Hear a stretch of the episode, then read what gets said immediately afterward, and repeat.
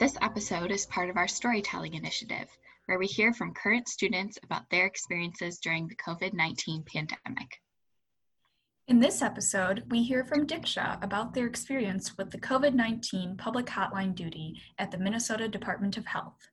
Thanks for listening, and we hope you enjoy the story.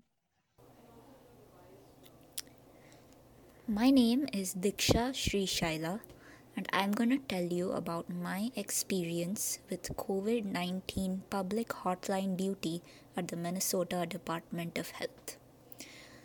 During my master's in public health studies at the University of Minnesota, I started a position as a student worker at the Minnesota Department of Health, or MDH. I was in the Infectious Diseases Epidemiology, Prevention, and Control Division.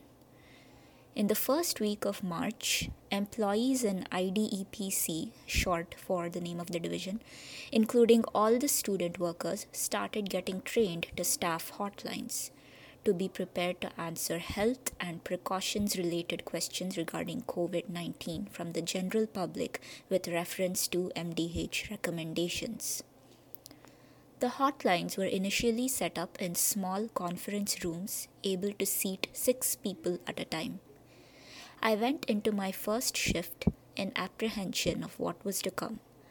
Some of my usual work involved making phone calls to clinics and laboratories to inquire about testing results, and being an introvert, I did not especially enjoy that.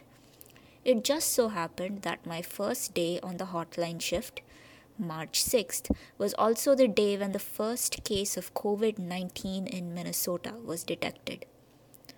Sometime after this was announced in the news, landlines began ringing off their hooks, and it was also my turn to answer some calls. People mostly wanted to know where the positively diagnosed person resided and where they had been in the past few days, and we, we had instructions to not reveal this information to protect personal identity. Many callers were not pleased to hear that. Over the next few days, the public hotline transitioned from this conference room of six people per shift to a classroom with about 20 people per shift. I made sure to read the news, CDC, and MDH guidelines every day to ensure I gave callers the correct information and recommendations in response to their specific queries. Elderly people who lived alone asked if it was okay to meet up with their friends to play cards. Parents of college students returning from other states asked about where to put them in quarantine. People who had recently returned from travel abroad asked what symptoms to look out for.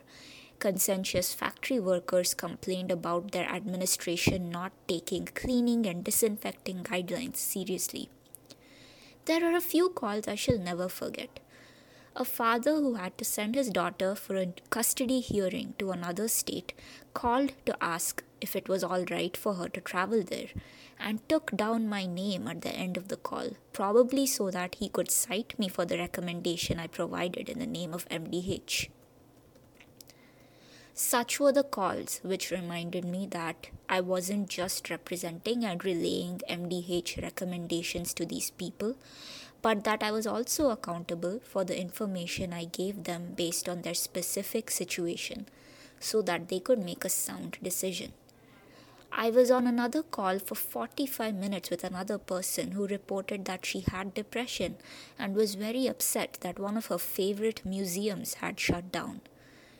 I could see here the challenge in our roles as hotline responders to strike a balance between listening, empathizing with the caller, and providing her with referrals and resources for her mental health while making sure we weren't spending so much time with them that we couldn't attend to other callers' concerns.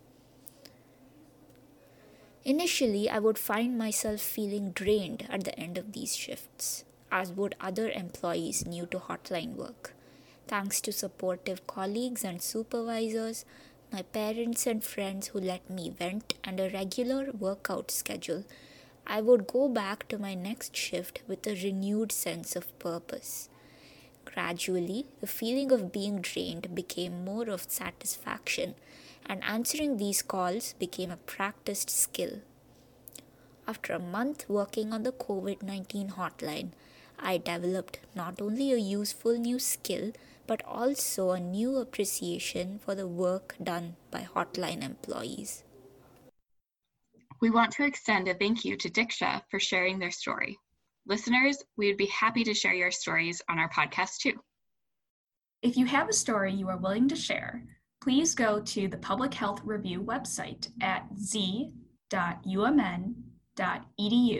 slash pubhealthreview, where you will find submission information. If you submit your story by August 31st, you will be entered into a drawing to win a $10 gift card. As a reminder, our next storytelling special will come out next month, and our next full season of Perspectives will come out in December. Thanks again for listening, and we hope to see you next time.